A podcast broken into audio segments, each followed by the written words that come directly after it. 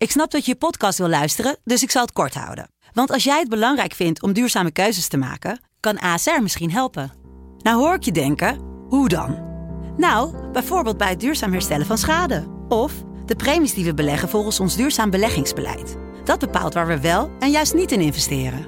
Wil je meer weten over welke duurzame keuzes ASR maakt? Ga dan naar asr.nl slash duurzame keuzes. ASR doet het. Zo, dan kan je nu lekker naar je podcast luisteren.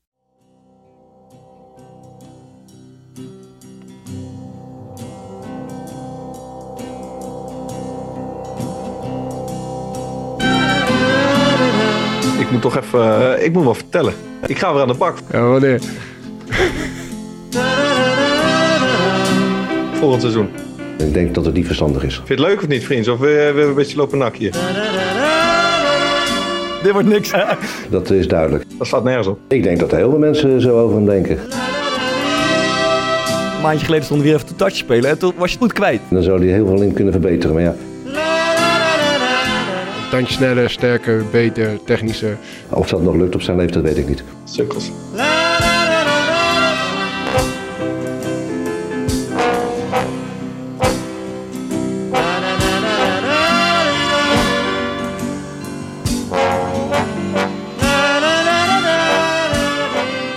In menig huiskamer zal je op zondagmiddag kreten horen als... Tering, hoe kunnen die gasten eredivisie spelen, man?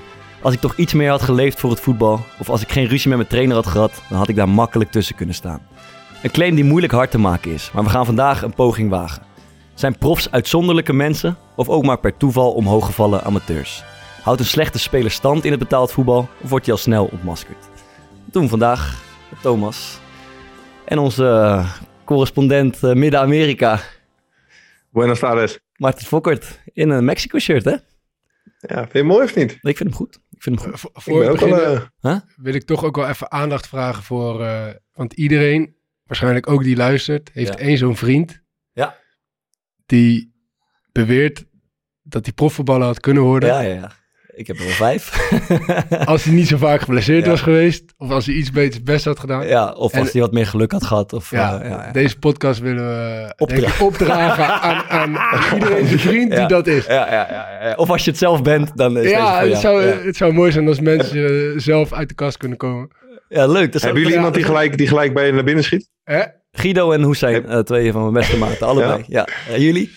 Eh, Nou ja, bij mij eigenlijk jouw vriend Guido, die heb ik één keer ontmoet. En die heeft toen, denk ik, oprecht een minuut of twintig lopen uitleggen hoeveel bal hij zou binnenkoppen in de Ja. Eredivisie. Ja, ja, ja. En ik ja, heb zelf nou niet echt op topniveau gespeeld. We hadden, we hadden van, ik heb vandaag verprikken in onze groepschat. Ik vroeg, eh, welke profs hadden jullie er nou uitgespeeld? Nou, daar kwam niet, niet echt een antwoord op. En toen ging het op een gegeven moment over Castaneer van eh, Zwolle. Ja, Er kwam een soort statistiek voorbij dat hij maar 12 goals had gemaakt in Ja, zijn ja. carrière in 100 wedstrijden of zo. En dat was 100% zeg je dat ik meer goals zou maken dan Castaneer. Eh, eh, maar hij, Ik had voeg- net hij voegde eraan toe, eh, maar misschien zit hij in een Castaneerwaartse spiraal. ik had me voorgesteld om hem... eh, Ehm, to, even, eh, Maarten, vorige keer zat je in Guatemala. Waar zit je nu? ja, weer. Ik zit eigenlijk 10 meter rechts van waar ik vorige keer zat. In andere, twee in twee weken kamer. verder, maar je, je bent gemeten, je bent niet opgeschoten. Ja, we hebben een soort rondje gedaan door het land hier. Het is, Ja. echt- het is wel oprecht, als je ergens naartoe wil, ehm, in Midden-Amerika, je moet echt hier naartoe, man. We hadden echt een wereldland. We hebben nu, hiervoor hebben we vier dagen ehm, bij het Lake Atitlan gezeten. Het is een fucking groot meer wat omringd wordt door vulkanen. ehm, en dan zaten we in een, in een hostel en ik heb leren bier drinken. Chris Segers, hij. Oh, jullie willen lekker met z'n tweeën zitten piemel trekken net onder tafel. Goed hoor, eh, goed. nou, ik hoorde het verhaal en ik denk, ja... dit, nou, wordt, dit wordt niks. Tegen verder, je hebt leren bier drinken. Ja, ik wil zeggen, als er een hostel is dat mij leert bier drinken. ehm, en weet je, we hebben daar vier dagen gezeten. Ja, maar eigenlijk heel die toko niet uit geweest. Lekker moet ik zwemmen. Eh, ik ben een paar, één keer ontzettend lam geworden met drie Denen. En de dag daarna heb ik voor het eerst weer een bal getrapt ook. Oké. Die gasten. Dus het was, eh, ja, dat was wel een beetje mijn week eigenlijk, zeg maar, opgestond. je had erbij moeten zijn. Nou ja, ik weet niet of het met jou veel gezelliger was geworden. Maar En ehm eh, backgammon, tussenstand? ja, ik heb momenteel, ehm, ik heb de, de plus duizend aangetikt. Dus eh, we zijn weer bij nul begonnen. En ze moet gaan uitbetalen. Eh, euro's. Nee, peso's. Dat is 50 euro. Oké, maar... Maar het is wel, het, het, we kunnen wel stellen dat het verzet gebroken is. Maar dat, die anekdote vorige keer, ik had Ja, ik had hem iets aangedikt, maar het was wel ongeveer zeg maar hoe het was gegaan. Maar we zaten op een gegeven moment... Hij werd ehm, niet goed ontvangen. Nee, in het noorden van Guatemala. En Lisa die zat, zat op zo'n stijgertje en ik zat gewoon wat te lezen, te chillen. En zij opent, eh, ik denk dat het Instagram was en daar had, had Broers dat op onze pagina had die video gepost. Van dat ik die anekdote vertel. En soms heb je toch wel iets dat je denkt van iedereen weet dat dit ehm, op een bepaalde manier, het is wel zo, maar het is ook een grapje. Dus dat snappen ze dan wel, maar ik denk dat ze niet echt lekker geslapen had, want volledig het verkeerde keel gehad. Ja. Ik, heb, ik ben zwaar door het stof gegaan, maar het is eh, ondertussen wel weer redelijk bijgelegd. Oké, oké, oké, oké. En dat voetballen met die Dena, eh, had je het nog een beetje... eh, Ja, ik heb m- mijn sidevolley zit er nog in. Dus dat, eh, ik heb wel een beetje last van mijn lies direct. Wat, maar dat, wat ik moet nog- zeggen dat mijn sidevolley. Zo ik zo'n halve volley. Heeft, heeft hij die ooit gehad? Dat, jij kan Ja, die, die uittrap, man? die uittrap bedoel Nee, ik. Heb het nooit Ik gezien. Ik heb het nooit gespeeld. Ik vraag het aan Thomas. Oh, sorry. Ja, ja die, had, die had hij wel. Uit de Maar Oké. hij, is, hij is een beetje... eh, Gesprikkeld. hij is ja. Even chill man, je bent vakantie man. Dus rustig joh. Wij zijn gewoon aan het werk, jullie, druk en ik, alles. ik, ga jullie, ik ga straks net doen alsof die verbinding weg gaat vallen. ik ben helemaal klaar mee alweer. Ehm, ja, dan wil ik onze luisteraars toch even adviseren om... eh, Maarten en Lisa, die hebben een, soort, hebben een eh, website. Polar Steps. Eh, is een app. Of een app is het. Ik kijk altijd op de website Polar Steps, eh, Lisa van Leeuwen. En daar, daar houden ze de kijkers op de hoogte, het publiek op de hoogte van wat er allemaal gebeurt. Ja, Thomas, is, is leuk toch?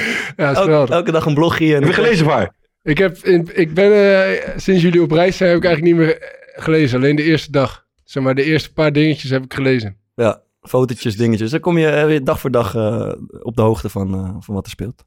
Ja, ik schrijf, Lisa doet de foto's. Oké, oké, oké. Vind je het Ehm, leuk of niet, vriend? Of we, we hebben een beetje Ja, ik, ik, zit er een beetje grappig over te doen. Ik had het idee dat ik het heel erg eh, het grappig ging vinden. Of ja, dom ging vinden. Maar eigenlijk is het best wel grappig. Ik, moet- eh, ik, moet, ik, ik, ga, ik ga gewoon complimenteren. Ik vind het leuke stukjes op staan. Nou, Zo dankjewel. kan, het, zo kan het ook, hè? Zo kan het ook. Zo moeilijk is het allemaal niet, jongens. Gozer aan de Ik weet het, ik weet het niet. Dan eh, even het voetbalweekend. Of ja, eigenlijk eh, het, eh, het media voetbalweekend. Vorige week ehm, was er iemand opgevallen dat voetballers nogal vaak zeggen... eh, ja, wat ik zeg. Om vervolgens eh, al dan niet iets te zeggen wat ze al eerder hebben gezegd. Of iets compleet nieuws. Eh, de score vorige week was eh, 11 in één, in één weekend. En we zijn dit weekend, Broes en ik, zijn even gaan turven hoe het er dit weekend voor stond. En het was vruchtbaar. Het was, het was een hoop. Absolute koploper Owen Wijndal. Vier keer, ja, wat ik zeg, in twee minuten. Had ik toch gelijk, hè, toen bij FC Rijnmond. Wat dan? Ja, dat... dat, eh, Hij hij moet niet zo'n grote bek hebben. ja. Oh ja, over uh, Wijndal, ja zeker. Ehm, eh, we hebben niet alles zit erin, we hebben een kleine compilatie gemaakt. Eh, daar zitten Ten Hag, Prupper, Heerkens, Wijndal, Fleming, Schouten en nog wat anderen in. Eh, en eh, om zeker te weten dat we een, een mooie score haalden eh, dit weekend, eh, heb ik zelf ook een duit in het zakje gedaan bij, eh, Hij zegt dat voor de grap bij was. de NOS. Geloof je dat, Fok? Nee, natuurlijk niet. We gaan even luisteren. Ja, drie goals in blessuretijd, hè? Ik zou bijna zeggen sportvereniging Ajax. Op zijn Duits. Ja, ik zei, net al, mentaliteit heeft de doorslag gegeven. En, eh, en ja, je moet tot het einde blijven doorgaan. Ze drukt ons wel wat meer naar achter. Maar wat ik zeg, op een gegeven moment maken we ook de 3-1. En dan krijgen ze nog wel kansen. Alleen ja, hebben ze niet echt meer hoop, denk ik, dat ze nog gelijk eh, spelen. In ieder geval, het staat zo dicht bij elkaar. En natuurlijk, dan, net als wat ik net zeg, dan maakt het extra zuur dat je vandaag niet die sprong maakt. We hebben de hulp van de keeper nog meer nodig. Dat die uitkomt. Ik denk dat hij dat ook wel vandaag een paar keer heeft gedaan. Zeker, ja. Maar eh, ja, wat ik zeg, we moeten die beelden gewoon bekijken. En dan moeten we gewoon duidelijk afspreken wat beter moet. Alleen eh, in de eerste helft toch niet echt balvast om eruit te komen. Ehm, desalniettemin, wat ik al zeg, je blijft toch lang in die wedstrijd met eh, nodige kunst en vliegwerk. Jij doet toch niet onder voor Malasia en hij krijgt wel de kans. Nee, maar wat ik zeg, dit is mijn eerste keer weer dit seizoen. En uiteindelijk is dat de keuze ook van de trainer. En ik moet gewoon weer laten zien dat ik de beste ben. En daarom is het ook zonde. En eh, ja, wat ik al zeg, als het dan ook nog zo tegen zit, waar het aan het begin van het seizoen misschien af en toe wat mee zat, eh, zit het vandaag denk ik ook tegen. Ik zou ook een beetje balen in jouw geval. Ja, ik, wat ik zeg, tuurlijk bouw je als je daar bent wil je spelen. We lezen dat natuurlijk allemaal. Ik bedoel, die gasten stonden op de voorpagina van, van kranten en, en websites. Ehm, maar, maar wat ik zeg, ze komen, ze komen in de kleedkamer. We maken er eigenlijk een, eh, een, een grapje van. over, een lolletje van. Zo werkt het onderling, weet je, gasten onder elkaar. Ik kan me voorstellen, eh, wat ik zeg, Tommy en Aaron... die zullen misschien iets meer eh, wat spotlights op zich gericht voelen... wat niet altijd prettig is. Maar ehm, ja, Tommy heeft uitstekend, is uitstekend ingevallen vandaag. Die, die tweede was, was bewust, die eerste niet. Jawel, natuurlijk wel, man. Ja, ik geloof het niet. Nee, ik geloof er niks van. Want, want, want het was ook echt een onderwerp. ging over die... eh, over die eh, Thomas, Tommy. wat het onderwerp ook was, ik had hem erin gegooid. Nee, maar je moest hier echt bij de les zijn. Want je, want je, kon, niks, je kon niks zeggen Ja, dat- dat- Dus hou ik denk dat die eerste, dat die... eh, en, en toen dacht ik bij mezelf, hey shit, Hey, dan doe ik het zelf het ook. Dus nou moet ik Had ook laten zien dat het had grapje is, gekund. doe ik het nog een keertje. Wat denk jij, Maart? Nee, ja, ik, ik denk gewoon dat, het- dat je er helemaal niet over na hebt gedacht. ik ben er al heel het weekend mee bezig met wat ik zeg. Want het zit echt eh, top of mind. Ik wilde nog even aan Fok vragen of hij nog bij die ene plek was geweest... waar je die mooie foto kon maken in die grot. Die eh Senoot. Fuck, ik was het helemaal vergeten. Eh, nou, neem lekker je moment. Eh, nee, ja, ik vroeg me gewoon af. Want je had helemaal verteld over Lisa, zeg maar, dat die helemaal moest gaan poseren. Ja. Dat jij een foto moest Ja, maar we hebben vorige keer een. eh, ik, ik heb er één stukje zelf uitgecensureerd. En dat verhaal vorige keer is dat ik zelf, toen ik werd gesommeerd om ook naar de middenstip te komen, dat ik toch maar, toch maar gewoon, gewoon gegaan ben. Ook bij gaan poseren. Ja, onder de voorwaarde dat die foto's nooit ergens mochten komen. Maar toen, ah, dat was het. En toen kwam dat Ba- backgammon verhaal uit. En toen heeft Lisa per direct die foto's naar Bart Vriends gestuurd. Daar staat hij. Dus ik wil ook wel zeggen dat, dat, daartussen een, een vertrouwensband aan het ontstaan is. Ja, ja, wat ik heb het altijd over dat ik met Laura optrek. Ja, maar ja, ja, ja, ja, apart. Een Goed. koekje voor eigen deeg. Het groeit. Ja, Oké, oké, oké. Ehm, Ja, ik, ik had een, eh, ik heb een eh, vraagstuk voor jullie. Ik hoop dat jullie allebei eh, bij de les zijn. Ehm, wij eh, met Sparta, wij spelen eh, de resterende zes minuten tegen Vitesse binnenkort. Dat is die wedstrijd die is gestaakt doordat er eh, iemand op het veld kwam, dat het publiek zich misdroeg. Er was nog zes minuten blessuretijd te spelen. We staan met Sparta met 0-1 voor in, in het. Ehm, en we moeten daar uh, over anderhalve week, twee weken heen. En ik vroeg me af, zeker aan Thomas, maar ook jij Maarten. Wat zou je strijdplan zijn als je uh, drie cruciale punten in handen hebt en je moet zes minuten uh, volhouden om dat, uh, om dat zo te houden? Wat zou, je, wat zou je strijdplan zijn? Wat zou je aanpak zijn? Je, ik moet erbij zeggen, je, um, je moet zoveel mogelijk in dezelfde formatie of met dezelfde namen gaan spelen als uh, hoe je stond toen de wedstrijd was gestaakt. Behalve als blessures. Ja, maar daar kan je natuurlijk uh, mee, een beetje mee spelen. Uh, daar zou je over kunnen liegen. Ik weet niet of dat gaat gebeuren, maar dat zou natuurlijk kunnen. Maar ik heb het meer over het tactische verhaal. Hè? Hoe ga je er, daar, gaan we natuurlijk om Mag je nog wisselen? We mogen nog één keer wisselen, geloof ik. Dat is al een goede. Ja. Die kan je al na een minuut of drie inzetten, misschien. Ja. maar, Zo, dat zijn maar terug. Uh, nou ja, gewoon, het is Ga je cruciaal. voor zes minuten naar Arnhem, word je in de derde minuut maar het is wel, ik vind het wel een boeiend vraag. We, zijn nog niet mee bezig. Dat komt uh, ik, volgende week ergens. Maar we, daar moet op getraind worden op een gegeven moment, denk ik. We gaan, daar, daar wordt ja. een soort uh, tactiek op, uh, op bedacht. Ik vroeg me af, wat, je, je hebt trainers ambities en analist ben je tevens. hoe zou je dat aanvliegen? nou ja, ja ik, is wel een goeie. Maar ik denk dat ik wel best wel veel mensen achterin zou zetten sowieso. Ja. Dus... Dus ik zou drie, je zeggen... Drie, sowieso drie kopsterke spelers in het centrum. Ja, die staan er op dit moment, als het ja. is. Ja. En dan tegelijkertijd... Uh, ik, ik, denk eigenlijk dat jullie meer in het voordeel zijn dan in het nadeel. Want als je zeg maar tegen Vitesse speelt... Ja. En je staat 1-0 voor. Je bent heel de wedstrijd eigenlijk denk aan het verdedigen. Je kwam redelijk vroeg met 1-0 voor. Zij gaan op een gegeven moment pompen. Ja. Dan ga je ervan uit eigenlijk dat dat voor hun minder energie kost dan voor jullie. Ja. Dus zijn zij het voordeel en nu is dat gelijk. Ja. Dus ook in de counter, zeg maar, als Mhm. zij uh, volle bak gaan spelen, Ja. heb, je meer, heb je meer kracht en energie. Ja. Dus ik zou, uh, ik zou proberen met twee redelijk snelle spelers voorop, Ja. uh, die, die spelers van Vitesse, die verdedigers die, die lange ballen moeten gaan geven, Ja. onder druk te houden. ja, dat denk ik ook. En, en, en dan uh, met vijf verdedigers en, uh, Ja. en, en, en drie middenvelders daarvoor. Ja, je hebt denk ik uh, meerdere uh, strategieën. Je kan gewoon de, de bus parkeren. We gaan alle, we vanaf de eerste minuut alles uh, tegenhouden. Lijkt me een heel slecht idee. Heel dicht bij elkaar. Uh, en je weet wat er gaat gebeuren. Vitesse gaat uh, indribbelen van de zijkant. Gaan ze de ballen ingooien. Zij zullen uh, vijf spitsen, zes spitsen, weet ik voor opstellen. Uh, maar je kan er ook voor kiezen om juist zo ver mogelijk van je eigen goal te Nou, proberen ja, te spelen. ook, ja. Om gewoon druk te zetten en Ja. ze uh, eigenlijk op, zoveel mogelijk op hun helft te houden. Nou, het kan en daar ga je dus- Ik denk dat we het, je, je, je moet toch het voor elkaar kunnen krijgen om zes minuten die gasten echt fucking hard onder druk te zetten. Ja. Dus dat ze geen één bal heel relaxed naar voren kunnen spelen. Ja, dat, dat is waar. Maar het gaat weer om de afweging tussen hè, park de bus, wat ook zou kunnen. Hè, al gewoon muur bouwen, alles wegrammen, tegenhouden, zo laag mogelijk. Uh, of je kiest er juist voor om ze weg te drukken en af te jagen. En uh, ja, dat, dat, dat is de ik ben geen tactisch zonder, maar ik zou misschien wel voor het tweede gaan. Want, want zes minuten echt met je reet op de eigen 16 Ja, maar je is, gaat- is maar je- best wel lang. Dat is toch ook logisch. Maar je gaat er ook niet met je reet op eigen 16 staan. Maar waarschijnlijk doordat Vitesse op een bepaalde manier gaat spelen, word je wel een beetje gedwongen om, om achterin wat meer zekerheid in te Ja. Maar je kan, kijk, va- vanaf, als je bijvoorbeeld op je eigen 16 gaat staan, vanaf waar wordt het gevaarlijk dat Vitesse die, die ballen lang ga- ga- gaat geven? Hoe bedoel je vanaf waar? Vanaf Ja. waar op het veld? Ja, vanaf waar op het veld. ja, als ze voorbij de middenlijn komen en een redelijk gerichte bal gaan geven Ja. op zes, zeven lange spelers die daar... eh, Dan gaat hij een keer goed vallen of er komt een keer een overtreding of een corner. Dat wordt altijd, wordt, kan vervelend worden. Ja, toch? dus je kan, denk ik, met twee spelers ja. moet je denk ik wel in staat zijn om de hele breedte van het veld eh, onder druk te houden. Zes ja. minuten. Ja, ja, ja, ja. Ik denk dat, ja. Oké, we gaan het zien. Wat, wat denk jij er zelf van, eh dan, vriend? Ja, ik, ik denk een soort. ehm, ik, ik vind het altijd heel riskant om. Zeg maar, de, de, de bus parkeren klinkt soms verleidelijk, maar ik, ik vind dat soms eigenlijk ook een beetje wachten tot het misgaat.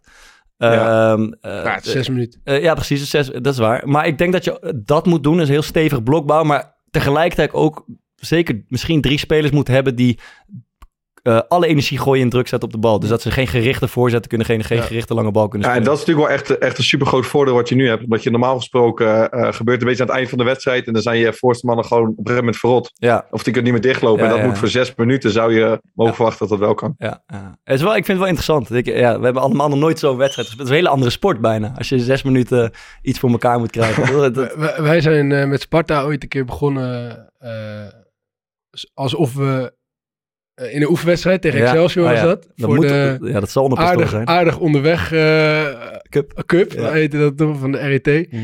En was onder Pastoria, was in dat kampioensjaar van ons. Ja. Dus toen draaiden we supergoed. En toen gingen we in die wedstrijd gingen we spelen alsof we 1-0 achter stonden. Dus Ja. gingen we gelijk Oké. Ja. eh, eh, volle bak, risico, lange ballen. ja, ja, dat ging niet goed. Nee, nee, wat dan? Nee. Ja, toen stonden we volgens mij na twee counters van Nigel Hasselbank eh, binnen 10 minuten al met 2-0 achter, zoiets. Oh, het was tegen een serieuze tegenstander. Dat was tegen Excelsior. Oké, oké, oké. Dus ja. dat was gewoon, eh, ja, Excelsior was toen de eredivisie Ja. en wij eh eh, Jupiler League. Ja, ja, ja. En wij gingen gewoon gelijk, zeg maar, eh, lange ballen pompen op, eh, op twee spitsen. mooi. Dus we- weinig vertrouwen getankt in het slotoffensief van, eh, van Sparta toen. Daar. Dat, is, dat is niet best afgelopen. Nee, nee, nee. Maar het was wel leuk, het was wel leuk om te doen. Ja. Alright. Ehm, nou, eh, we nemen het mee. Bedankt eh, voor jullie advies. Ik voel me, hebben jullie zin in, eh, in een voetbalverhaaltje? Het is weer een tijdje geleden. Ja, lijkt me leuk. Oké. Laat maar komen. Oké. Laat maar komen. kiezen tussen... eh, jullie kunnen kiezen. Wil je Wout Weghorst of wil je Huub Stevens? Wout Weghorst. Ja, Wout Weghorst. Oké. Ja. Hij is ingezonden door Bart van den Berg. Eh, dat kan nog steeds op corepodcast.gmail.com of via onze Instagram. Eh, de titel is Wilde Wout. Komt-ie. Zo'n tien jaar geleden speelden wij een vriendschappelijk 7 tegen 7 toernooitje in Borne over Rijssel. Ik deed mee met wat vrienden en dorpsgenoten, vooral omdat het een goede reden was om een biertje te drinken. De avond ervoor hadden we al goed doorgezakt, dus de motivatie voor een lang toernooi was ver te zoeken. Wij, eenvoudige derde klasse amateurs of lager, groeiden zoals ze zeggen in het toernooi. En met wat geluk bereikten we nog de finale ook. In de finale speelden we tegen de grote, toen nog bij Emmen spelende Wout Weghorst. Met zijn broers en zijn gladde vriendjes. Wout werd compleet uit de finale gespeeld. En met een woeste uithaal schoot hij de bal huizenhoog over. Twee velden verderop. Ik als keeper ging de bal shockend en tijdrekkend ophalen. Tot ik achter mij de stappen van een wilde stier hoorde.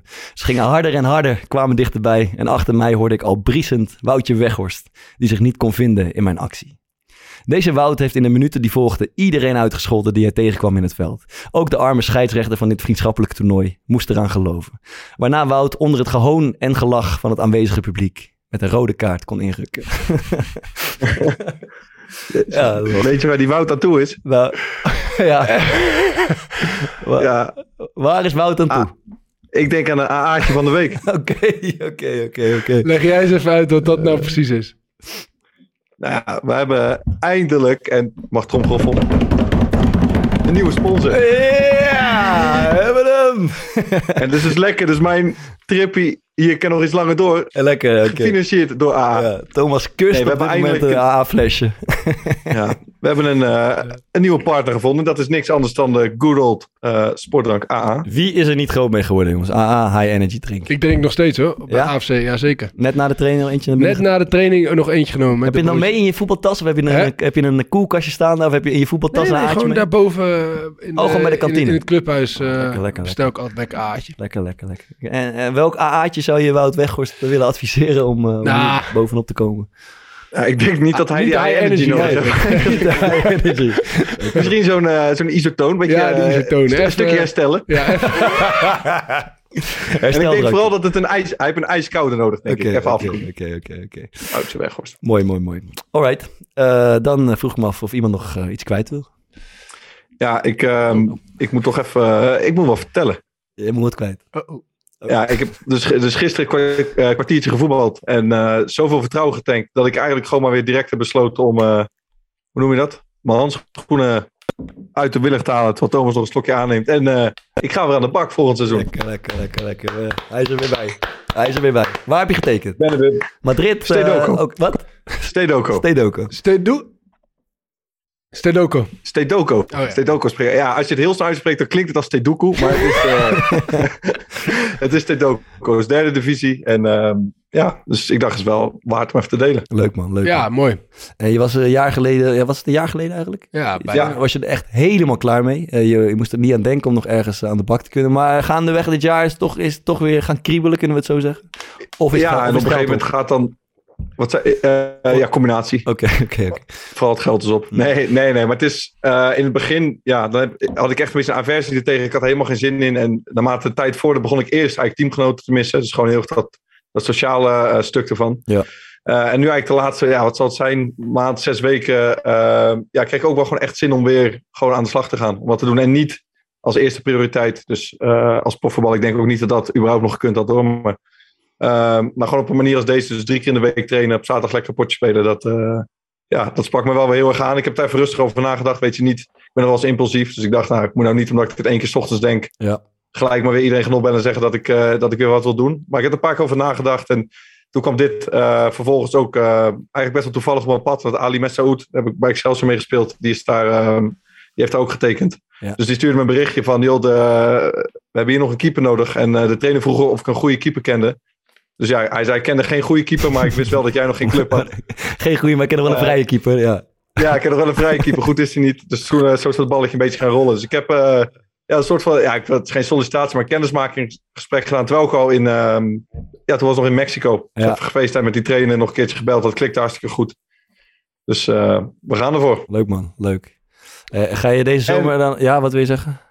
Zit bij, bij eh, de vaste luisteraars, die hebben een paar keer voorbij horen komen. En die kennen hem ook van het shirtje van Thomas Bradley. Ja, Daar ja. zit ik bij in de competitie. Dus dat is wel... eh, dat gaat mooi worden. Gaan we Sorry, ga verder met je vraag. Ga je ook deze zomer dan weer gebruiken om weer, eh, weer hard te lopen en Hans Kroon sportschool mee te pakken, weer, hele- weer terug in de, in de topsportforum te komen? Of, of zit het toch anders? Ja, nou, niet, niet topsport voor, maar wel gewoon, wel, wel gewoon fit. En ik heb ook niet het afgelopen jaar niet echt stilgezeten. Ja. Ehm, maar ik Ze moet, gaan lekker op ja, straat en eh, kleine partijtjes. ja, ik denk het wel. Ook wel naar de sportschool, maar niet eh, in dat oude regime dat je dan vijf keer in de week echt heel gericht wat gaat doen. Ik denk, Varen en, ik en ik willen jou wel inschieten eh, Ja. deze zomer. Potje 16. Misschien, Ja, lijkt me mooi. misschien een paar luisteraars erbij. Ja, ja, kunnen 16, blind ja. knallen op Om- Maarten. Om weer even een beetje te wennen aan het publiek. Ik heb lang, ik heb lang niet met publiek gespeeld, al een jaar of zeven. Dus Ja, ja, is goed. Ja. dat, dat lijkt. Ja, vrienden, je hebt een, een vlak voordat ik wegging een keer heel, heel bij de hand gezegd dat voor hoeveel zou je er maken van de tien? Als je vanaf de Ze- 16 zou zeker, schieten? zeker 7, zei ik. 7 van de 10. Randje 16. Ra- lijntje 16. Randje 16, ja, lijntje 16. Ik ook. Ja, die durf ik allebei wel laten gaan. Oké, oké, Sukkels. oké. Alright. Leuk man. Ja, ik hoop het. Gefeliciteerd. Dankjewel, Thomas. Dan het eh, onderwerp eh, waar we het over gaan hebben. Eh, het verschil tussen profs en amateurs. Eh, waar kunnen we die verschillen in vinden? Ehm, laten we eerst beginnen met de, met de beeldvorming. Ehm, ja, hoe, hoe kijken, laten we zeggen, hoe kijken profs tegen, eh, de gemiddelde prof tegen de amateurspeler aan? Heeft iemand hier iets zinnigs op te zeggen? Ik, ik zou willen zeggen toch, ehm, als je het over amateurs hebt op hoog niveau. Dus gasten die bijvoorbeeld wel een hele goede trap kunnen hebben of aardige techniek, maar gewoon wat lomper. Dus dat het vooral motorisch allemaal wat minder is. Mhm. Dat is eh, het idee wat ik zelf altijd een beetje erbij gehad heb. Ik weet niet hoe dat bij jullie is. Eh, nou, ik, ik, ik denk, ik vergis me volgens mij wel eens. Ik heb het gevoel dat bij, bij de amateurs altijd vrijblijvender is. Dat, het, dat, het, eh, Ja. dat de belangen veel minder zijn. Dat het niet echt ergens over gaat. Dat het minder serieus is. Maar ik moet daar steeds op terugkomen als ik verhalen hoor van... eh, nou, bijvoorbeeld van Thomas, maar ook van vrienden. Of ik hoor wel eens wat verhalen voorbij komen. Dat eigenlijk amateurs, zeker hoge amateurs... die dingen vrijwel hetzelfde beleven als, als wij dat doen. Ja. Eh, dus gewoon, dus, ja, dat klinkt wel flauw, maar gewoon hele serieuze voorbereiding, tactische besprekingen. eh, ook spanning voelen, ook ontlading voelen. En ook eigenlijk hetzelfde, je een beetje het mannetje voelen als je goed hebt gespeeld en je kut voelen als je slecht hebt gespeeld. Terwijl ik, had, ik heb altijd gedacht, ik heb nooit tot mijn tiende bij de amateur gespeeld en daarna nooit meer. Ik heb altijd gedacht dat het een soort van vrijplaats van vrijblijvendheid was. Maar dat is eigenlijk helemaal niet zo, denk ik. Ja, ligt een beetje aan bij, bij welk club. Ja, laten we het over Maar- de hogere amateurs hebben. Ja, ja dat is wel... eh, ik denk zeg maar dat de beleving waarmee gespeeld wordt, Mhm. dat die gewoon nog bijna, zeg maar, of je amateurspeler of Ja. profspeler bent, dat die gewoon hetzelfde is. Alleen zeg maar het niveau van, dus de hoogte van de kwaliteit die geleverd wordt, dus de- ook in het praten en in de besprekingen Ja, en-. En, en gewoon de kwantiteit, dat, dat gaat gewoon naarmate zeg maar, je lager bij die amateurs gaat, het steeds verder omlaag. Maar zelfs in de, nou ja, Maarten, wij, eh, onze, onze eh, lid van de medische staf van Excelsior, eh, Mario Meijer, is Mhm. ook trainer in de, in de vierde klasse. Nou ja, die, die beleeft dat echt als, gewoon net zo intens Ja, als... precies. eh, Ja. Ja, die is, die is was. serieuzer met die wedstrijden bezig dan menig profspeler. Ja, ja, ja. ja dat is wel, dat, daar kom ik steeds, eh, dat kom ik steeds tegen. Dat is wel interessant. Ja, ik denk wel dat wat, wat, wat jij zegt klopt, denk ik wel. Is dat vooral die, die ehm, dat beeld heb ik ook lang gehad. Dat dat qua beleving dat het gewoon heel echt super anders is. Alsof, eh, maar je doet in principe natuurlijk gewoon hetzelfde. Ja. Eh, en dat is op zich, ja, Toon, dat is misschien een aardige vraag aan jou. Maar bijvoorbeeld als jij een doelpunt maakt, waarschijnlijk bij AFC, voelt dat heel anders dan dat je er bij Sparta in de kruising ramde? Nou ja, nee, ja, wel ergens wel. Als het in een vol stadion is, is het wel anders. Ja. Dat is wel een groot verschil. Dat geeft wel een grotere kick, maar alsnog niet echt heel erg inderdaad. Ja. Maar ja, dat, sowieso dat, dat gevoel als je scoort, dat, eh, dat vind ik altijd een raar moment. Man. Wat dan? Ja, ik kan nooit echt beschrijven Ja, we hebben wat, de hele- wat je dan voelt. ja, we hebben er een hele aflevering aan Ja, besteed. ja. En geprobeerd, maar we het nog niet echt kunnen duiden. Denk ik. Nee, ja. dus, dus, dus dat, zeg maar, dat En- eerste ja. gevoel, dat is wel e- echt exact hetzelfde. Ja, ja, ja, ja. Maar ook gewoon, ook gewoon winnen, zeg maar. In de kleedkamer zitten nadat je hebt gewonnen, dat is zeg maar, bij de amateurs eigenlijk gewoon hetzelfde Ja, ja, als bij de profs. Ja, ja. La- Laten we even hebben over de onderlinge battles. hè. In, die, in die bekertoernooien speel je als, als prof, dat is nou meestal één keer per jaar, speel je tegen een amateurclub in de, eh, in de eerste ronde van de beker. Ehm, ik, heb dat nooit eh, heel prettig ervaren. Ik heb nooit heel veel lol aan beleefd. Ik weet niet hoe. Ik heb ook, ik heb, we zijn, Thomas, jij was er ook bij, denk ik. We zijn uitgeschakeld door Noordwijk. Eh, ook een keer met hakken over de sloot, penalties gewonnen, ergens in het oosten. Eh, ik vind het, het zijn altijd ja, potjes waar je niet heel veel plezier aan beleeft. Of waar ook best wel, best wel vervelende wedstrijden om te spelen. En het lukt amateurs ook geregeld om een, om een profclub op die manier uit te schakelen. Waar- waarom denken jullie, of ja, laat ik zeggen, hoe, hoe beleven de meeste profs die onderlinge strijd? Ja, is gewoon kut. Eh, en, en waarom dan? Zeker als je zeg maar naar een amateur toe moet. Het is zeg maar een grotere schande als je van een amateurteam verliest. Als, als je bijvoorbeeld de Jupiler League Club Ja. bent en je verliest van de tweede divisie. Ja, ja, ja. Is dat een grotere schande dan als je, dat is eigenlijk wel raar, dan als je van, als eredivisie van een uh, keukenkampioen club ja. eh, verliest. Terwijl eigenlijk het verschil in niveau, zeg maar, is gewoon één, één trapje omlaag. Ja. Dus het is, dus het is niet zo raar dat je een keertje, wel een keertje wint. Ja, maar je hebt het wel gewoon over fullprofs en gewoon mensen die het naast hun werk doen, toch? Ja. En gaat het, wel, het gaat volgens mij over... Ja, dat, maar, wat we- Thomas- maar wel net zoveel geld ermee verdienen. Ja, sommigen wel, ja. Dat Het, is ga- waar. het gaat volgens mij over wat Thomas zegt, dat de schande, eh, die, de, het label schande, wat, wat het krijgt als het mis is gegaan, best wel zwaar weegt. En dat het gewoon vervelend is om, eh, dat het daardoor een vervelende wedstrijd is om te spelen. Omdat er nou toch best wel veel druk en spanning op staat uiteindelijk. Jawel, maar ik, had- ik had eh even aan die gast in het panel ook gevraagd. En daar komt echt bijna iedereen zegt erover van je gaat zo'n wedstrijd in. Ehm, en het is een beetje cliché, maar die amateurs hebben niks te verliezen. En je bent jezelf denk ik toch wel bewust van... het zou wel heel kut zijn als dit een verlenging gaat worden. Of als we nou, eh, weet ik veel, straks 1-0 achterkomen en zij gaan weer een beetje inzakken. Ehm, dus je bent je ja, waarschijnlijk toch wel gewoon bewust van het feit... dat je echt veel meer te verliezen hebt zeg maar, dan de, dan de Ja. andere partij. En, en je weet ook dat het verschil niet zo groot is dat het, Ja, altijd, eh, dat het altijd winnen zal worden. Ja, ja. Dus, dus dat als je echt, dat alleen als je slecht speelt, dat je dan verliest. Dat is, dat is, dat is zo'n groot verschil ook niet. Je kan ook gewoon degelijk spelen en verliezen van amateurs. Dat kan gewoon. Ja, maar waarom is het over het algemeen zo lastig? Want er wordt, er wordt altijd een wolk over verwacht. Het moet 4-0 of 6-0 of 8-0 worden. Ja. Maar in de praktijk is het, is het gewoon tering lastig. Nou, ja, ik heb het nu ook meegemaakt van de andere kant. Ja, je speelt tegen Heerenveen. Tegen Ja. Heerenveen. En, eh, en, en we, we, ja, we bozen best wel goed eh, partij. Ja. Want eh, we hadden denk ik gewoon kunnen winnen. Ja. Maar zo goed tegen Heerenveen speelden, hebben we de rest van het seizoen nooit meer gespeeld. Dus eh, ook zeg maar nu als we verliezen, we hebben nu een paar keer verloren, dan Ja. zegt iedereen, zegt, ja, doe weer gewoon net zoals tegen. Ja, ja. Dus dat is gewoon zeg maar eenmalige wedstrijd waarin je volledig kan opladen. Dat hele sportpark staat 4000 man. Ja, Ja, dat is eenmalig. Da-. Dan, ik denk dat je, dat, dat gewoon, ja, je hebt niks te verliezen, dus dat geeft, geeft je gewoon vleugels. Ja. En als je zeg maar iedere week tegen Heerenveen moet spelen, Ja. dan denk je ook bij de derde keer, of bij de tweede keer misschien al van, ja, nou ja, gaan we weer. Ja. Dan ja, is het toch wel minder bijzonder. Ik denk dat je je toch anders. En, eh, en, en is de kans dat je dus eh, resultaat haalt eh, nog, veel, nog kleiner. Ja, het heerst ook altijd best wel zo'n vervelend, vijandig sfeertje op zo'n sportpark. En je voelt gewoon die gasten. Ze, ze- ja, voor hun is het eer en glorie te halen, meer dan ooit. Eh, en die, en, die, en die, die, die profteams die zijn toch best wel... Ja, daar, daar zit toch dat, dat, dat ideetje in je hoofd van... Ah, het moet geen schande worden vandaag, het moet geen schande worden vandaag. En dan vaak nog een slecht kunstgrasveld, eh, zo'n rommelig, winderig terrein. Ja, het is Ja, ook gewoon een hele andere atmosfeer, een hele andere sfeer toch, omdat je op zo'n amateurcomplex bent. En Ja. ik heb het idee dat, dat van de supporters vaak ook wat idee hebben. Er is nu een keer wat anders te halen. En je ziet profs die je normaal op televisie ziet of in een stadion, eh, staan ineens op een, op een bijveld of gewoon inderdaad op zo'n kutcomplex. En die blijken ook best wel slecht te zijn in sommige gevallen. Ja, ja, maar dat werkt dan ook niet mee, nee. En, en het is wel vet, zeg maar. Ik, ik had vroeger altijd een beetje... Keek, nou ja, ik vond de tweede divisie wel, wel, wel een mooie competitie. Maar ik had dat wel een beetje... eh, bijvoorbeeld bij, eh, toen, toen ik bij eh VOC voetbalde.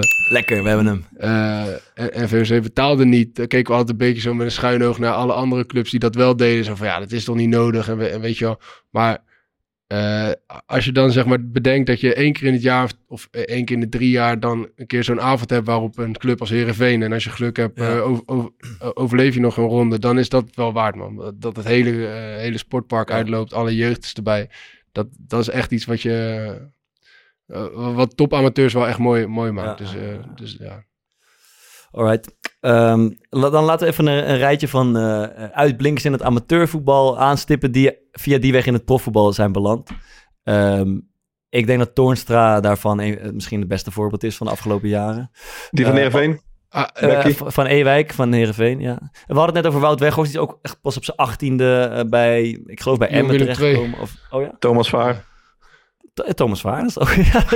Ja, dat is ik had een lijstje opgeschreven. Ja, hij had een lijstje, maar hij er niet tussen. Dat is niet bij. Hij had Denzel James er wel tussen staan. Ja, Die heeft denk ik nooit de wedstrijd voor Sparta gespeeld. nee, komen zo op, daar komen zo op. En van Ewijk en... eh, Gary. Maar dat zijn succesverhalen inderdaad. Ja, ja. en, en Thomas, zou, zou kunnen zeggen, zo, zo zou we het ook kunnen bestempelen. Nou, zeker. zeker. Eh, Danny Mm. Koevermans, Ja, waar komt hij vandaan? eh Excelsior 20. Ja. En, maar daar tegenover, en daar komt Denzel James, daar tegenover staan, eh, staan ook eh, mislukkingen. Eh, en, wij, en wij speelden die bekerwedstrijd tegen Noordwijk. Daar staat Denzel James, die, die, die, die heeft ons echt gesloopt die dag. Ik denk dat hij twee of drie goals maakte. Ja, en ik ja. vond het onge- ongrijpbaar bleek. Sparta dacht, nou, die moeten we hebben. Fenky Dabo, eh Fenky, Fenky Dabo, die had zijn dag niet. Die Laten had- we daarop houden. Ja, dat, dat, laten we dat doen. Maar ehm, ja, die trainde een tijdje dan mee met Sparta. is eigenlijk geen moment eh, in aanmerking gekomen om eh, überhaupt op de bank te zitten of, of, of in te vallen. Eh, we hadden ook een tijdje, was een soort fenomeen in het... eh, in Dennis Kaars. Dennis Kaars, de Kendall. Dennis Kaars, ja. Fenomeen in, ik geloof bij de dijk, omgeving van Amsterdam. Hij schoot elk jaar, wat is het, 30, 40 ballen Ja, hij voetbalt nog steeds. Volgens mij bij, als ik het goed heb, HBOK zoiets. Ja, Hier in Amsterdam. maar die, eh, ik denk dat het pastoor was, die dacht, eh, er is zoveel om die gozer te doen. We trekken de stoute schoenen aan. bij de dijk toen. En we, en we nemen hem gewoon op proef een week of twee. Maar ja, dat, dat verschil was toch te groot. Nee, hij, hij, Sparta wilde hem hebben. Oh ja? Alleen dat Maar- is geklapt op eh, de transfersom. De dijk wilde per se een transfersom en Sparta wilde die niet gaan betalen. Oké, Volgens mij 5000 euro. oké, oké, oké. Een Maar aardig transfersommetje. ja, dat het daarop klapt is Ja, nee, maar dat is, dat is wel het verhaal. Toen is hij naar Den Bosch gegaan en daar is het niet, eh, daar is het niet geweldig gegaan. Maar ik krijg ook best, be- best wel veel terug eh, van gasten dat, eh, dat die bijvoorbeeld en prof en amateur zijn geweest. Dat vooral het fysieke zeg maar, een heel groot verschil is. Gewoon de intensiteit. Omdat je als eh, top amateur, nou speel je in het weekend en je traint drie keer, soms maar twee keer, meestal drie keer. Ja. Eh, en als prof traint natuurlijk ook, of je nou bij Helmond zit of bij Dordrecht of bij Ajax, je traint gewoon ja, vaak wel minimaal zes keer in de week. Ja. Ehm, maar, hoe, zeg maar hoe lang zou je nodig moeten hebben om, om daar denk je eh, aan te wennen? Ja, ze zeggen meestal iets van een half jaar wel. Dat, dat, eh, maar Maar heeft, heeft zo'n Denzel James bijvoorbeeld dan een half jaar gekregen om eraan te wennen? ja, die had volgens mij twee jaar contract, dacht ik. ja, ik, ik heb hem nauwelijks gezien. Hij, hij was vaak bij, bij Jong. Ja, en hij, en, en hij kwam zeg maar op het moment dat hij, dat hij werd gehaald, duurde het nog een half jaar voordat het nieuwe seizoen begon. Dus toen zag ik hem wel regelmatig al, eh, al dingen doen. Ik denk als je, als je voor het eerst meetraint... En er zijn laten we wel weten, er zijn zat amateurs die echt goed kunnen voetballen. Ja. Eh, misschien wel beter kunnen voetballen dan een hoop profs, maar dat de intensiteit je niet mee gaat vallen.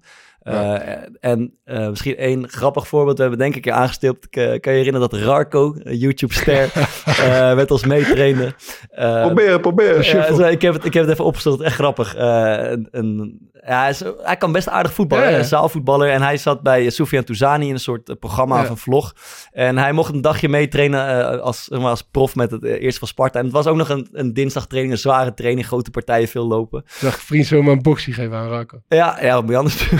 Je anders doen? Maar, eh, ik, ga, ik heb even opgezocht eh, en dan probeer even te vertalen wat hij zegt na afloop van die training. Want hij kan best lekker voetballen, maar ja, de, tong hangt op zijn op zijn schoenen. Ik ga hem even opzoeken. Hoe gaat het tot nu toe? Het is zwaar, man. Maar het is goed, man, voor mij. Heb je het onderschat? Super, man. Het is anders. Normaal kijk je naar tv en denk je van, hm, Ja, dat is- kan ik ook wel. Ja, het is moeilijk. Maar ik denk dat veel mensen het aan kunnen, man. Hé, luister, je hebt pannas gekregen, maar dat is niet erg, hè? Daar gaat het voetbal, daar word je geen proef mee, hè? Je hebt gelijk, man, Soef. Ik ben gewoon. Zo. Het is echt lauw. Wat heb je in je handen? Astma. Het is, eh, het, het is niet heel goed te verstaan. Ik zal even vertalen wat hij ongeveer zegt. Eh, zwaar man, maar is goeie voor mij. Ik denk niet dat veel mensen dit aankunnen. Maar dit is wel lauw man. En vervolgens heb je zo'n zo'n astma puffy wat helemaal buiten adem is. maar, maar ja, dat, dat is... eh, want je zag gewoon, hij kan best lekker tikken. Hij kan goed voetballen. Maar ja, de- over afstanden lopen en duel spelen en veel sprinten. Dat, dat, valt toch, eh, dat valt hem toch vies tegen. Ja, ik denk dat de afstanden en inderdaad het tempo waarop je die afstanden moet afleggen, dat dat wel echt de grootste bottleneck eh, Is dat, de- is dat het grootste verschil? Dus dan, dat is dat fysieke aspect. Ja, dat denk ik wel. Maar dan zou je dus kunnen zeggen, maar dat is wel iets wat aan te leren is. Als je een tijdje aanhaakt, dan kan je ook op dat niveau Ja, aanhaken. en, en de handelingssnelheid natuurlijk ook wel. Ja. Dus gewoon technische, technische handelingen. Dus hoe snel kan je na je aanname weer pasen of, of dribbelen. Of, eh, En dat heeft ook te maken dan met de intensiteit waarop zeg maar, de tegenstander druk zet. Ja, dat precies. dat bij de amateurs gewoon minder is. Ja, Nou, ik kan me herinneren dat ik, dat ik zeg maar, een paar wedstrijden in de tweede divisie heb gezien. En dan zie je, op, je ziet super mooie dingen voorbij komen. Zeg maar echt mooie passes, mooie Ja. crossballen, mooie, eh, mooie dribbles, mooie acties. Terwijl even alles hierin stort. Hoor je me nog? Ja. Ja. Maar ik, ik verbaas me echt over zeg maar, het, eh, gewoon het tempo waarin aanvallen zeg maar, elkaar opvolgen. Ja. Dus eh je hebt wel eens als je nou, een Sparta kijkt of eh, in de keukenkampioen-divisie ook, dan zie je ballen van centraal naar centraal gaan. Denk je zo, dit gaat niet zo heel snel. Maar dat had ik bij de amateurs echt nog op een heel ander niveau. Dat ze gewoon bijna de tijd namen om weer even bij te komen en dan zeg maar volgende aanval in te zetten. En dat ehm, lijkt gewoon bij Pos wel gewoon een soort van constant dingetje te zijn. Oké, weet je wat? Het is aanval geweest, we de bal veroverd, we gaan gelijk weer door. Dus Ja. dat lijkt me echt veel zwaarder. Ja. Maar wa- wa- wat ik wilde zeggen, als, je, als de intensiteit het, de, de grootste bottleneck is eh, en- en het fysieke aspect, maar je kan wel gewoon goed voetballen, je basis is goed, je techniek is goed, je inzicht is oké, dan ehm, zou je zeggen, dan is het eigenlijk alleen maar een kwestie van haak aan, train mee, doe een tijdje mee en je bent op dat niveau van betaald voetbal. Nee, toch? Als, als dat, als, jij enige, altijd als op dat een, op lage is. intensiteit en een lage tempo hebt gespeeld, dan heb je dus ook, dan is jouw Ah, techniek dus ook eh, gewend aan een lager tempo en een lage manier, intensiteit. Ja, ja. Dus, dus dat betekent dan niet eh, dat, je, dat je met een hoge intensiteit diezelfde technische Mm. handeling kan uitvoeren. Dat, daar zit volgens mij het grootste gedeelte. Als je iemand zomaar mee laat trainen, dan zit daar volgens mij dat iemand gewoon niet genoeg tijd heeft om, eh, om zijn dingen te doen. Waardoor hij helemaal niet eens in de buurt komt van een, van een actie. Ja, ja. Wat, zou je denken van haar, bijvoorbeeld zo'n Katwijk, dat is nu dit jaar de beste ploeg in de tweede divisie. Hoe zouden die het doen als die een heel seizoen zouden meedraaien in de, in de KKD? Ja, is, is, is altijd zo moeilijk te zeggen. Maar je hebt natuurlijk Ja. één zo'n voorbeeld van, eh, van, van Achilles, Achilles. Die gewoon redelijk Ja. met, het, met hetzelfde team was waarmee ze altijd eh, eh, op zondag kampioen werden. En ook regelmatig al geheel amateur kampioen werden. speelden. En die hebben dat best wel op een gegeven moment best wel aardig gedaan. Er zaten best wel een paar jongens. als, ik- als ik- eh, als ik me goed herinner, Thijs Hendricks geloof ik. En eh Freek. Bonen of zoiets. Dat waren een beetje de grote. Nou, die konden, die konden, best, wel, eh, die konden best wel aardig mee in, die, in, die, in de Uplay League.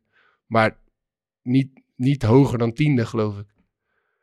Ja. Dus, dus ja, En hoe, no- nog geen andere vraag. Hoe komt het, denk je, dat, dat heb ik zelf ook wel zo, als ik op de bank zat, dan zag ik dat heel anders. Maar als je op televisie kijkt naar sommige wedstrijden in de KKD, dat je denkt, fuck man, dit moet, dit moet ik echt kunnen, ook zelf. Dat het tempo dan zo laag lijkt te liggen en dat het niveau gewoon niet zo heel goed lijkt. En dan krijg je van die wedstrijden dat gasten zeggen van, holy fuck, waarom, dit kan ik toch ook? Weet je, ik speel de Ja, derde divisie of tweede divisie, maar wat zij het doen, dat kan ik ook. ja om, om- omdat tempo volgens mij vanaf de zijkant heel moeilijk in te schatten is. Dus je kan, je kan ook volgens mij heel moeilijk inschatten. Dat vind ik altijd het moeilijkste. Maar ik speel nu soms tegen jongens. We spelen met Excelsior in de keukenkampioen-divisie en ik speel in de tweede divisie. Dat je denkt van ja, dit is zo'n goede speler. Die moet dan toch ook in de keukenkampioen-divisie mee kunnen. Maar dat weet je dus gewoon niet. Je kan het gewoon echt niet zeggen. Ja, maar, en, en ik denk ook overschatten, uh, uh, mensen die dat zeggen, overschatten ze ook het tempo wat ze, waar ze zelf in spelen. Ja, dat 100%. Als, als, je een camera op je eigen wedstrijd zet, denk ik, maar dat schiet ook niet op. Snap je? Dat nee. zou ook kunnen dat ze dat overschatten. Ja, dat is er ook wel eens. Als je, als je zelf een actie hebt gehad of een, of een bal gespeeld, dat je denkt, zo, tering, dit past echt net, man. En dan zie je daarna terug en denk ja, ik had alle tijd. Het ziet eigenlijk uit als een heel degelijk balletje. Ja. ja. En ik, ik, ik, ja. ik, dacht, misschien, misschien heeft het ook wel mee te maken dat gewoon het, het algemene niveau, zeg maar, bij profs um, aanzienlijk hoger ligt, dat het soms ook een beetje opheft. Dus bijvoorbeeld, ik, um, uh, in, in een vechtsport heb je soms als twee gasten heel goed kunnen worstelen. Ja. Um, en als ze dan tegen elkaar spelen, dan lijkt het alsof ze niet kunnen worstelen. Omdat de andere dat dan neutraliseert, zeg maar. Ja, ja. En dat heb je misschien bij Poffel ook wel. Omdat gewoon het algemene niveau wat hoger ligt. Waardoor het dan wat saaier lijkt. Ja. Maar dat komt gewoon omdat de tegenstander een stuk beter is. Ja, dat zou kunnen. De, denken jullie dat, dat, er, dat, er, dat er nog uh, onontdekte uh, amateurspelers rondlopen? En spelers gewoon op een niveau, op, op derde divisie of, of, of hoofdklasse of tweede divisie. Uh, die gewoon over het hoofd zijn gezien? Of is de profvoetbalindustrie wel, zeg maar, zo ingericht dat ze die talenten er sowieso wel uitfilteren. Nee, nee, ik denk dat er sowieso in het amateurvoetbal een hele hoop jongens zitten die een vergelijkbare carrière hadden kunnen hebben als sommige jongens die, die wel gewoon een goede carrière in betaalde voetbal hebben gehad. Maar dat door, we hebben het ook wel eens eerder gehad. Ja. Dat gewoon door geluk lopen bepaalde dingen, ja. uh, lopen, lopen zo. En dan uh, de ene jongen die, die haalt het wel, de ander niet. Terwijl ja. ze misschien uh, net zo goed zijn of zo niet beter. Dus, dus dat, dat, ik denk dat het wel... En, maar er zijn natuurlijk ook uh, zat spelers die, die het wel goed hebben daar bij de amateurs, die goed betaald krijgen, ja. twee keer in de week of drie keer in de week trainen, die ook bij Os of Telstar hadden kunnen spelen, maar die dit wel prima vinden ja, en er ja. lekker blijven. Ja, ja, maar ik denk, daar hoef je ook niet omheen te draaien. Er zijn gewoon jongens in de top van de tweede divisie bijvoorbeeld, die hebben denk ik financieel en qua tijdvinding beter voor elkaar dan jongens bij Dort en Helmond over het algemeen. Ja, denk ik ook. Ik, ooit, ik had het ooit met, uh, met Michiel de Hoogte erover, of, uh, schrijver van uh, correspondent. Die wilde een keer meetbaar maken wat het verschil tussen profs, tussen amateurs en eredivisie-spelers. heeft hij nooit gedaan. Dat was een soort gedachte-experiment. En dan dacht hij, wil hij aan een aantal simpele disciplines, wil hij gewoon het verschil zichtbaar krijgen. en hij dacht bijvoorbeeld aan simpele dingen als sprinten, sprintwedstrijdjes, maar ook penalties nemen bijvoorbeeld. Of of hoe, hoe, goed kan een Eredivisie-speler een corner trappen vergeleken met een redelijke amateurspeler?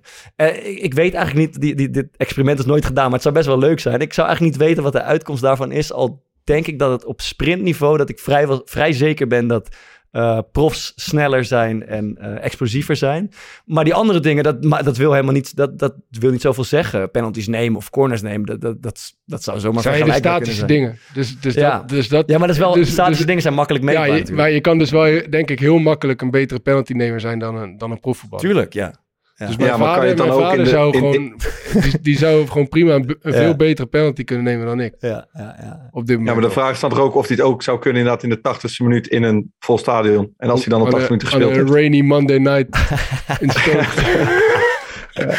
Nee, ja. Ik denk wel dat dat van, van snelheid echt klopt. En we hebben dat, ja, dat geintje hebben vaak aangehaald, Faber, dat jij bij VOC gewoon gast toch echt makkelijk voorbij liep. Nee, maar ja, ik kan dat gewoon uit, uit ervaring gewoon zeggen. Toen ik uh, vanuit Willem 2, jong Willem 2, dat was de, de, zeg maar, de belofte eredivisie competitie, ging ik terug naar VOC, naar de derde klasse.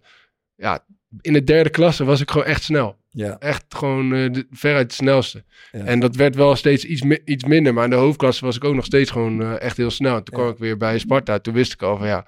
Ik had het al meegemaakt bij Willem II. Ja, nu ben ik niet meer zo snel. Ja. Ik vroeg me af, we hebben het een tijdje terug, als ik me goed herinner. Uh, dat was niet in de podcast, maar over, toen hadden we het ook over bekervoetbal. Maar toen zei hij dat profclubs uh, eigenlijk altijd een soort van verkeerde tactiek hebben. Als ze tegen amateurclubs gaan ja. spelen, omdat ze doen alsof ze tegen ja. een gelijkwaardig tegenstander spelen. Ja, ja, dat is wel zo. Dus ja, dat is echt zo. Ik vind het ook zo mooi dat je daar nog zoveel overtuigd bent. Dat, dat, je daar nog zo overtuigd bent. Ja, ik vond het ook, maar vertel, ik vond het ook leuk, want het was een invalshoek die ik nog nooit maar, gehoord had. Nee, dat komt uit mijn eigen ervaring. Ik ging natuurlijk zoveel lager spelen in de derde klasse... dat ik op een gegeven moment, dat, dat ik zeg maar na drie wedstrijden achterkwam... dat ik gewoon mensen gewoon voorbij kon lopen. Ja. Alsof ze er niet stonden. Ja. En, dat, en dat heeft gewoon echt, denk ik wel, een paar oefenwedstrijden geduurd... voordat ik, voordat ik dacht, hé, hey, wat is dit? Dit kan gewoon. Ja. En daardoor maakte ik toen uh, 45 of zo. Ja. En, en als je dus... Als, als, als wij met de Excelsior tegen Sparta spelen, dan ga je gewoon positiespel spelen, ga je tactisch staan en Ja. dan probeer je zeg maar met passes en... eh, Driehoekjes maken. Ja, ja, probeer je, ja. terwijl je eigenlijk gewoon Kan gaan lopen. tegen amateurs kan je gewoon zeg maar, het, kan je, en, en je hoeft ook niet per se heel erg op je restverdediging te letten, want ze zijn toch een stuk minder, weet je wel. Dus je kan eigenlijk zeg maar die verschillen die je hebt, Ja. Daardoor kan je ook gewoon veel meer risico gaan nemen. En dat doet eigenlijk geen enkele prof, profclub. Die gaan gewoon Nee, want het, het, het, het standaard devies is, eh, we mogen ze niet onderschatten. Dus Ja. we moeten het benaderen alsof we gewoon een topwedstrijd spelen.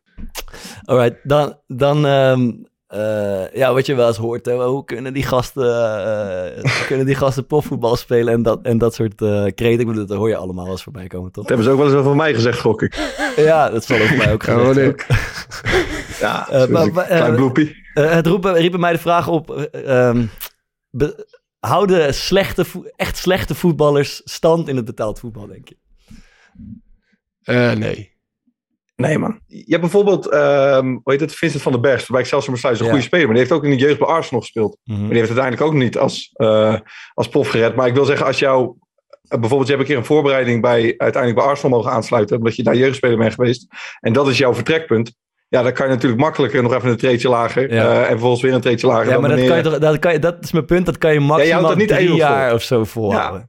Dus je kan zeg maar één, één jaar slecht trainen of slecht spelen. Dan kan, dan kan nog iemand denken van, "Mwah, misschien gaat het volgend jaar wel goed. Maar als je dan ook net zo slecht bent, dan ben je vertrokken. En dan mag je het één niveau lager Ja, proberen. En ook daar tuinen ze er echt niet in. Dat, dat, dat, dat duurt ook één Heb je, wel eens een team, heb je wel eens een teamgenoot gehad die je nu zonder dat het echt overdreven lelijk wordt, waarvan je kan zeggen, van dat, dat was echt dat was te weinig voor profvoetbal? Ik denk dat we er allemaal... ik denk dat we er allemaal eentje hebben gehad, maar dat is wel Ja. een beetje lullig om dat te zeggen. Ja, wel een leuke vraag. Zou jij het zelf zeggen?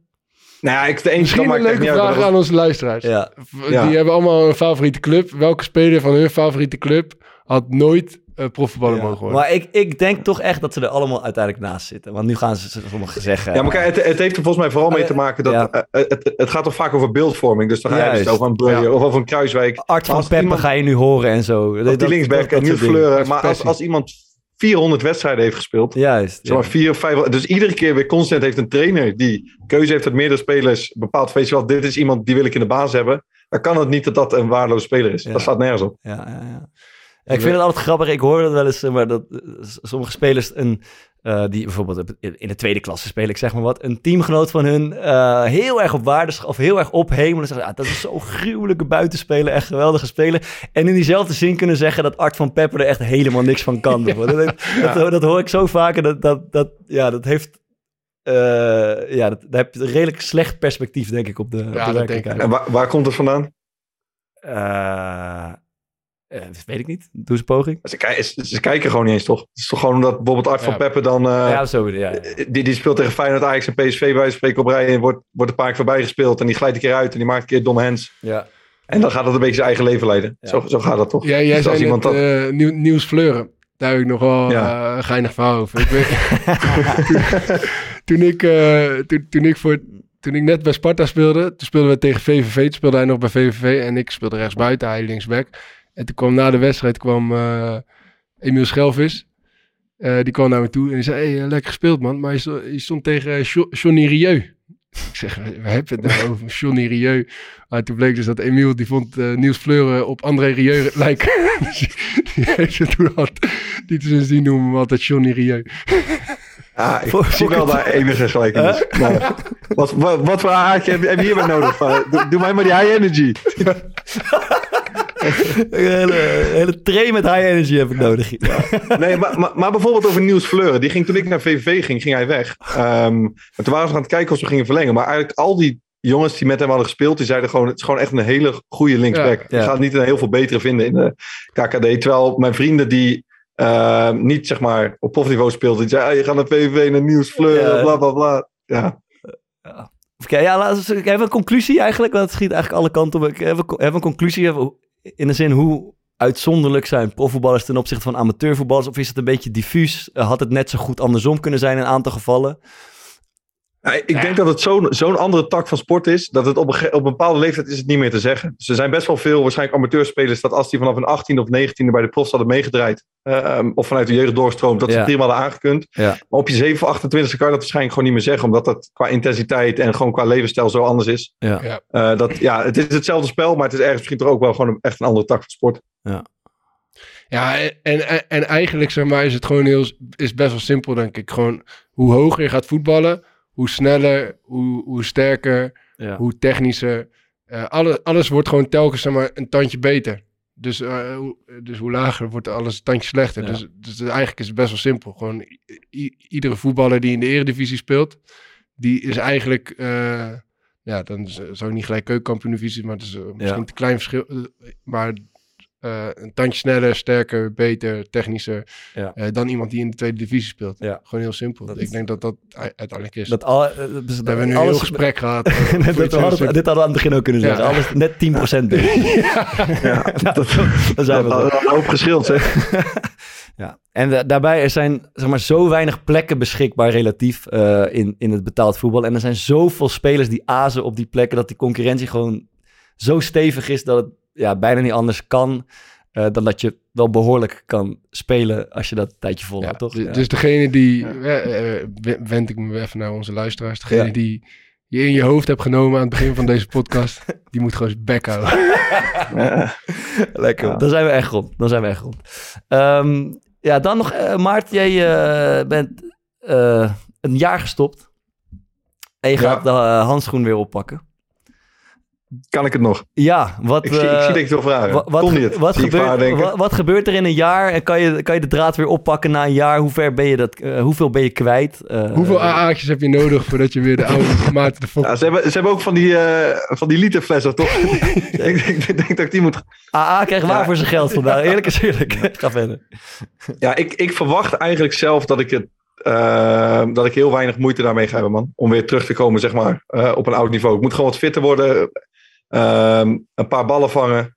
Eh, vooral niet de fout maken. Want ik heb normaal standaard in de voorbereiding... dat ik last krijg van mijn tenen, van mijn voeten, van mijn heup. Omdat je dan vier of vijf weken niet zoveel hebt gedaan en niet hebt gevallen. eh, om daar weer aan te wennen. Dus ik moet denk ik vooral niet te veel gaan doen in het begin. Maar ik verwacht eigenlijk niet dat ik bijvoorbeeld ineens geen goede trap meer heb. Of dat ik ineens geen goede vangtechniek meer heb. Schiet maar één vraag me- binnen. Zes weken trainen? Is dat genoeg? Is dat genoeg? Is dat- Ja, ik denk, is te weinig zelfs. Maandje, anderhalf maand is perfect. Nee, maar wat, wat denk jij dan, vriend? Als je, als je bijvoorbeeld een jaar... eh, Nou, ik, eh, wij, wij hebben vaak two-touch gespeeld. Jij en ik en Thomas. En Maart, Ja. Maarten is daar goed in. Hij kan het goed. Maar je hebt een half jaar niet gespeeld. En stonden we weer een, paar, een maandje geleden stonden we weer even two-touch spelen. En toen was je, toch, was je het goed kwijt. Dus daar hebben we toch even, eerlijk en eerlijk, hebben we toch een jasje uit gedaan. En we hebben je, ik denk dat we jou die avond gewoon Ja, ja. zes, 16 We hebben bakka's hebben gegeven. gegeven, Ja. Nee, twee, twee. De rest was voor Frank en een paar voor Karel. Maar ik moet wel zeggen, mijn voeten voelden een stuk zwaarder dan zes maanden daarvoor. Dat is wel... En dat pik je niet zomaar meer op, denk ik. Nee, want dat, dat is wel. Ik, ehm, voordat ik op reis ging, was ik nog twee of drie keer in de week in de sportschool. En dan deed ik ook. Ik doe dan veel van die explosieve dingen, dus trapsprints. Ja. Maar ik merk echt dat ik minder snel die trap opkom. Ja. Dus. En dat heeft waarschijnlijk gewoon mee te maken dat je normaal ook als keeper gewoon eh, zes keer in de week op het veld staat en je maakt je meters. Ja. En hoe erg ik dat ook, hoe vaak ik dat ook zeg maar implementeerde in die trainingen, gewoon die echte explosiviteit kwam nog niet echt terug. Ja. Dus daar moet ik wel, daar moet ik wel een beetje mee aan de slag, denk ik. Nee, ik denk, ik denk dat je even nodig hebt, maar dat het goed komt. Ik, ik, ik heb het zelf, als ik, al, als ik drie weken geblesseerd ben, dan heb ik al een week nodig om even een beetje... een jaar dat, is wel dat, het weer ergens op lijkt. Ja, ja, een jaar is lang. Dus ja, ja, dat is waar. Eh, pff, aanraders om eh, mee naar huis te gaan? zal ik beginnen? Dat mag. Ja, je bent Mooi. bang dat ik hem heb weggekapt. Ja, ja, ja. ik vind hem ook mooi. Ik ga hem aanvullen. Mooi. Ik, ik, eh, ik wilde... Wat was het? De nacht, de nacht van Fortuin? Of het, jaar, het, van jaar, Fortuin. het jaar Het van jaar. Fortuin. Ja, ja. Ja. ja. eh, die heb ik eh, vorige week, volgens mij, vorige week zondag was de eerste aflevering en afgelopen zondag de tweede. Vrijdagavond is het. man. Oh, vrijdag, ja. maar ik heb hem, je kan op NPO Plus, kan je hem gelijk uitkijken. Dus ik heb gelijk naar die eerste aflevering eh, NPO Plus abonnement aangeschaft. En heel die serie uitgekeken. En het is echt prachtig, man. Ja. Het gaat over de, eh, over de strijd, eh, een beetje over de, over de opkomst van Pim Fortuyn. Ja. En de strijd die hij vervolgens voert met eh, Ad Melkert, de, de, de fractieleider van de, van de PvdA op, op dat moment. En je ziet hoe, zeg maar, gewoon de tegenstrijdige belangen en ook de tegenstrijdige, dus gewoon, het is gewoon één grote tegenstrijdigheid. Fortuyn zegt wat, wat Melkert eigenlijk wil zeggen. Alleen die, die, die dient niet zeg maar, de, de kiezers die die daarmee wint. En, en Melkert die pakt het weer helemaal andersom verkeerd aan.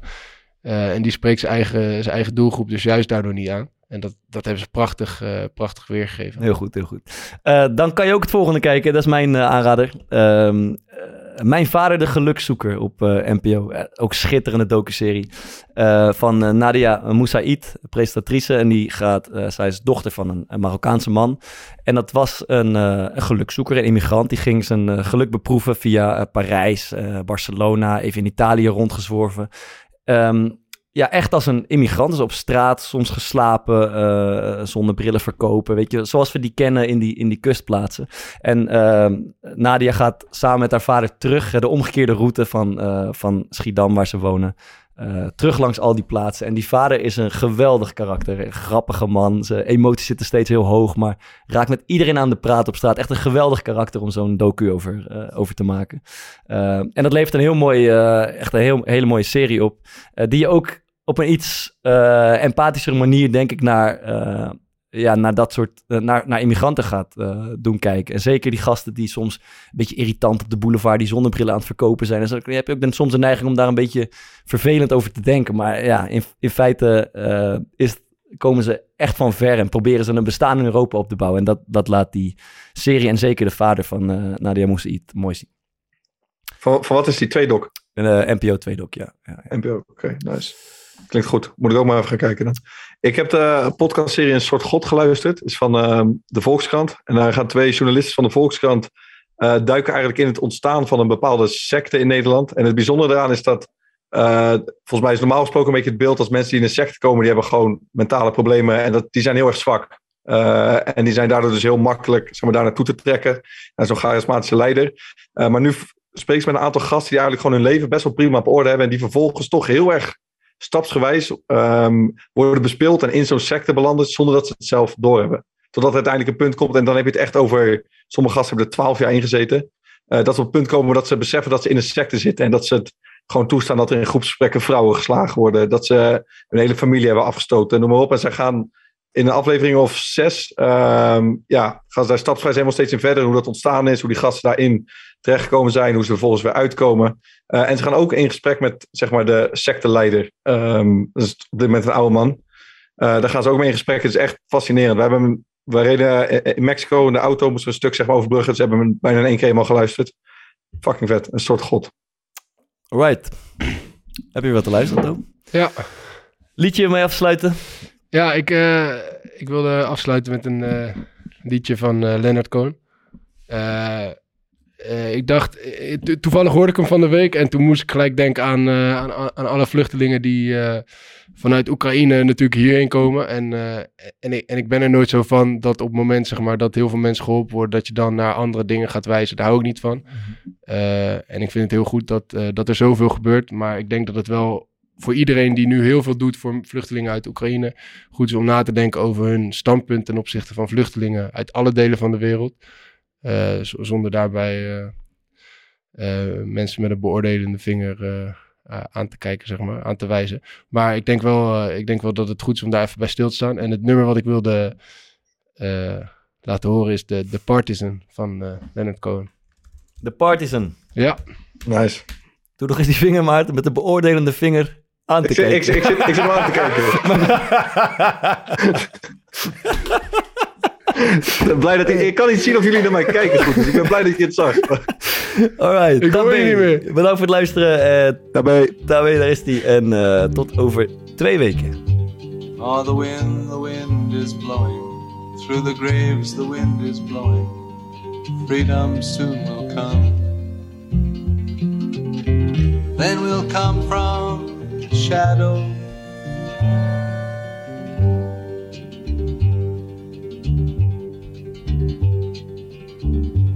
Les Allemands étaient chez moi, ils me dirent signe-toi, mais je n'ai pas peur. J'ai repris mon âme.